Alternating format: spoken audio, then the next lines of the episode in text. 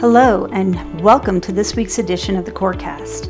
I'm your host, Chris Harris. I'm a certified personal trainer and Pilates instructor with over 17 years of experience working with clients of many different ages and all different levels of fitness. And I wanted to share with you what I've learned. Today, we're going to explore fascia. What is fascia and what role does it play in our bodies? What happens when it's not functioning properly or unhealthy? And what we're going to do is talk about things that you can do to restore movement and suppleness to your fascia, including things like Pilates. Finally, we're going to explore some connections between fascia energy and emotion. Let's get started. So, we're going to start by explaining what fascia is. Fascia is a band of thin, fibrous connective tissue that wraps around and supports every structure in your body. Scientists initially thought that fascia only provided support to your organs, muscles, and bones, but more recently, the definition has expanded to include the tissue that surrounds all the cells, nerves, joints, tissues, tendons, and ligaments throughout your body. Fascia is part of a system wide network that provides a form and function for every part of your body. It's a continuous layer of tissue that's flexible and able to resist tension. It's stringy, a white substance made mostly of collagen, and collagen is a type of protein that provides strength and flexibility. You can picture it kind of like an orange. That's a good visual representation of the form and function of fascia. If you think of the membrane of the orange as a web of material that surrounds, weaves through, and encompasses everything, uh, it has that purpose to hold everything together and it goes through every part of the orange. Fascia is soft, loose, and is made up of multiple layers. A liquid called hyaluronin is beyond, between each layer and it helps your fascia stretch as you move. Inflammation and trauma can dry out the hyaluronin and damage your fascia. And when your fascia tightens, it can restrict the movement of your muscles and tissues, causing pain and other health conditions. Unhealthy fascia prevents the energy from flowing throughout your body and fascia that is blocked can cause many, many issues unbalanced fat storage, emotional imbalances, sleep issues, energy imbalances, temperature shifts in your body, for example, cold fingers or cold feet, weight gain, blood flow restriction, and many more things. When fascia becomes damaged, it tries to compensate to remain functional.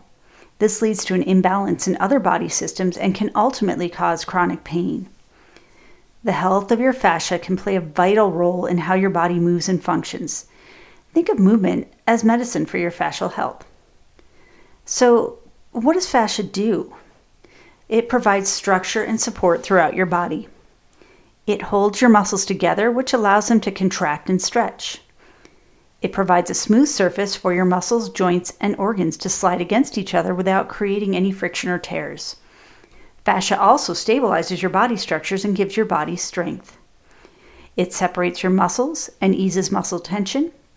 It helps with joint stability and movement, and it improves your circulation. Fascia provides an environment that enables all your body systems to work together. Fascia has different layers, so we're going to talk about that. Superficial fascia is the outermost layer and it's located directly under your skin. It is thicker in your chest and back in the torso area, and it gets thinner in your arms and legs. It can also sometimes contain muscle fibers, which help create certain structures in your body. The deep fascia surrounds your musculoskeletal system and covers your muscles, bones, tendons, cartilage, nerves, and blood vessels. This layer is thicker than superficial fascia, and the deep fascia has two subtypes the aponeurotic fascia, and that's a thick, pearly white tissue that separates more easily from your muscles, and the epimysial fascia, and that's thinner than the aponeurotic fascia and more tightly connected to your muscles. There's also visceral fascia, and that surrounds the organs in your abdomen, lungs, and heart. And finally, the parietal fascia lines the walls of certain body cavities, such as the area around your pelvis. So, what happens when your fascia isn't working? When that hyaluronin dries up, the fascia in your body can seize up around the muscles, making it more difficult to move and can cause fascial adhesions. This can happen for many reasons lack of physical activity, overuse of a particular area of your body, say through repetitive uh, movement and exercise, surgery or injury that causes damage to one part of your body. Many other things can happen as well. The fascia will adapt to move and every move that we make, whether it's good or bad. Fascia becomes bound up. Sometimes think of it like glue binding to muscles, other fascia, or ligaments. Your movement history, your exercise habits, injuries, sitting, or sleeping positions is written in your fascia. And it's commonly mistaken for muscle or joint pain. The biggest difference that muscle and joint pain is worse as you keep moving, while fascia pain gets better with movement and heat. If fascia pain goes untreated, your fascia will draw tighter around your muscles and create what's called trigger points. And those are those sensitive knots of bound up fascia. That can lead to chronic pain. Almost half of all Americans live with chronic pain, and it can severely limit movement and become debilitating. Chronic pain is daily pain that usually doesn't subside. This is different from acute pain, which is a pain you feel immediately after an injury. Chronic pain is often managed with medications. The U.S. Pain Foundation, in their 2022 survey, cited that 50 million Americans live with chronic pain. An estimate suggests that pain causes the, uh, the nation at least 560 to 635 billion dollars a year in direct medical costs and lost productivity. Inflammation often accompanies chronic pain, and it's your body's natural response to injury. That inflammation will help to heal and rebuild the tissue by providing necessary nutrients. But if you have stagnant inflammation, it causes more pain and swelling and slows the healing process down. So, moving that fascia will help facilitate the healing process.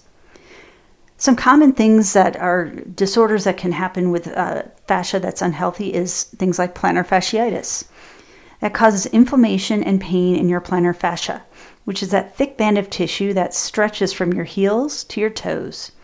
And it supports the arch of your foot by absorbing the pressure and bearing your weight. And it's one of the most common causes of heel pain. Another disorder is myofascial pain syndrome, and that causes pain and tenderness in muscles or one or more of the trigger points of your body. And those trigger points will feel like small bumps or knots in your muscles, and they're highly sensitive areas uh, that can cause pain that may refer into another area of your body. So, what do you do to keep your fascia healthy? It's vital to your mobility to keep your fascia healthy, and movement, stretching, and maintaining good posture are key ways to maintain fascia, fascial health. Using heat can help with uh, taking the fascia and letting it release. Hot showers, baths, or using a heating pad um, can be applied to the uncomfortable area. Using a foam roller. Uh, those fascial areas can be mobilized using the pressure of a thing like a foam roller, a lacrosse ball, or another fascial release tool. You're applying that uh, pressure right to the trigger point. Massage therapy is also a great way to release pressure from trigger points. Acupuncture is a really good way to get into that affected fascia. Uh, an acupuncturist can help place by placing needles in the affected areas. And of course, maintaining good posture. Posture can be thought of as the physical manifestation of what one is experiencing internally. Your posture affects your mood, your energy, and your stress levels. Poor posture compresses your organs and restricts the diaphragm, which doesn't allow you to breathe properly. It can cause poor digestion and waste elimination. The best way to achieve proper function of the diaphragm and your inner core is really to improve your posture and align that fascia. This brings us to Pilates. Pilates exercises can help strengthen and stretch the body in patterns that can improve the quality and elasticity of your fascia. It is also important for strengthening the deep core muscles and for its focus on breathing. Remember in episode three, we talked a little bit about that. So, the benefits of Pilates for fascial health are many. Uh, Pilates involves slow, controlled movements that are coordinated with a pattern of breathing. Stretching or moving too quickly or too intensely will cause the muscles to go into protective mode, which makes those muscles contract and stiffen. Pilates encourages moving in a range of motion that's comfortable, and it can elicit a soothing parasympathetic response from the nervous system. The calming state of coordinated movement and breath can also prepare the body for learning new movement patterns. And the exercises stretch the fascia in a unique way that traditional stretching doesn't do. Pilates can address fascial imbalances by encouraging the stretching of the whole body at one time, and it also provides the opportunity to stretch the body in multiple planes, which helps to release the fascia and improve in flexibility. The variety of movements that are experienced in Pilates can help safeguard against the adhesions and tightness in the fascia. And talking about Pilates in our Pilates 101 episode can give you a good review on uh, a little bit more about Pilates. Some stretches you might want to try, especially um, if you have plantar fasciitis, uh, is a heel sit. It's a, a stretch where you're coming into a kneeling position with your knees bent and your shins parallel to the floor.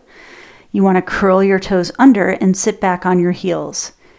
Think of aligning your ankle bone with your big toe to protect your knees, maintaining a straight back and leaning forward or backward to make the stretch more or less intense. You can hold this position for up to three minutes. Uh, you can repeat a couple of times if you'd like. So that will help with that uh, fascial release and that uh, plantar fasciitis pain. Another stretch would be the standing figure four stretch, and this is a stretch to help lengthen the hip flexor muscles and release tightness in your back, core, and hips. And it's a great stretch to do if you've been sitting for extended periods of time. You want to place your hand on a wall or sturdy chair. Yield your weight onto your left foot Press your big toe for balance and focus your gaze on a fixed place so that you can keep your balance. Place the outside of your right ankle on your lower left thigh and keeping your hips square to face forward, elongate your spine and lift your chest. Bend your knee to lower into a squat position. And I imagine kind of hovering over a chair. So you're in that squat position, holding that position for up to one minute. So it's a great balance exercise, too. Repeat on the opposite side. We're going to talk a little bit more about self myofascial release. So we talked uh, just a few uh, few minutes ago about foam rolling. Um, use of tools like a foam roller, lacrosse ball, or other form of self myofascial release tool are really helpful to apply a gentle pressure to uh, the trigger point areas. Sustaining this pressure on a trigger point area allows muscle fibers that are bound up to stretch, unknot, and realign. Foam rolling is recommended to be done before static or dyna- dynamic stretching activities because it allows the tissue's abilities to lengthen during stretching activities. Think of it as kind of a warm up to stretching. It can also be done as part of a cool down, and it should be, for, be performed on overactive tissues or trigger point areas. And there's a variety of different types of foam rollers. They come in different densities. So, um, finding that right density for you, um, you want something that will help you with the trigger point release, but um, it, it, should not be excruciatingly painful. So, make sure that you find um, you know the right type of myofascial release tool for you. Many people can enjoy the benefits of foam rolling, but it's not appropriate for, for people with congestive heart failure, kidney failure, uh, bleeding disorders, or contagious skin conditions. It's always good to get advice from a medical professional before starting any foam rolling activities. So, foam rolling 101 how do you do it? Slowly roll the targeted area until the most tender spot is found. And then you're going to hold on that spot while relaxing the targeted area, allowing for that discomfort to decrease, usually between 30 seconds and 90 seconds. It's really important to breathe Take some nice deep breaths to get that oxygen and nutrients to the muscles. And it's important to maintain core stability during the foam rolling exercises. Think of drawing the navel to the spine to help stabilize the hips and back. Exercises in the foam roller can be modified by changing position or angles to target different areas of the muscle and to increase or decrease the degree of intensity. So, we're going to talk a little bit about the connection of fascia and energy. The fascia system stores emotional imbalances, past traumas, and past experiences. Emotional intelligence, or recognizing your emotions to manage or regulate them, is to be able to express them in a productive manner. So sometimes allowing yourself to manage those moods and better understanding how to handle them can be helpful because healing, healing that fascia can cause emotional release. The con- connection between emotion and pain is also part of the fascial release. There's a link between the physical body and the emotional body. Our bodies have the capacity to remember or store emotions or traumas in our cells.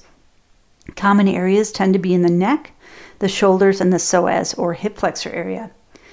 A thing called position dependent memory is uh, where studies have shown that people sustaining indelible imprints during periods of trauma that have high levels of emotional content. So the body will hold that information below the conscious level as a protective mechanism so that memories become disassociated. Memories that are po- positionally dependent can be retrieved when that person is in that particular state or position. So during times of trauma or injury, our fascia system stores a holographic image of our body's position, complete with all the associated emotions fear, anger, sadness, etc., whatever was present at that time. And these images of every one of our traumas and injuries are constantly battling the forces of our body's everyday movements. Your body will create a holding or bracing pattern to avoid the original pain, and this in turn creates disease and dysfunction. Emotions have been described as energy motion. So, myofascial release can help to bring the body back to those positions in time and allow the emotions to be felt and then released from the body, which can then begin the path to healing. To sum up fascia, a quote by John T. Barnes, a PT and one of the pioneers in the mind body approach to myofascial release, is this Fascia is a specialized system of the body that has an appearance like a spider web or sweater. Fascia is densely woven, covering and interpermeating every muscle, bone, nerve, artery, and vein, as well as our internal organs, including the heart, lungs, brain, and spinal cord. The most interesting aspect of the fascial system is that it's not just a series of separate coverings, it's one continuous structure that exists from head to toe without interruption. In this way, you can begin to see that every part of the body is connected to every other part by fascia, like the yarn in a sweater. Healthy fascia is a vital part of the body's ability to function properly.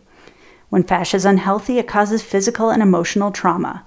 Keeping that fascia moving is vital to maintain good health and exercises. Like Pilates, play a key role in improving the health of our fascia. Movement is medicine, and especially when it comes to fascia. Thanks for joining me for this edition of the Korecast. Make sure to join me next week for another episode. And please follow the Korecast channel on YouTube for a new episode every every Tuesday, uh, and that's Core with a K, or on all major podcast platforms. Also, check out my website, www.core-fit.com, and that again, core with a K, for more information and exercise ideas. And my Instagram is core underscore fitness underscore AZ. I look forward to seeing you next time.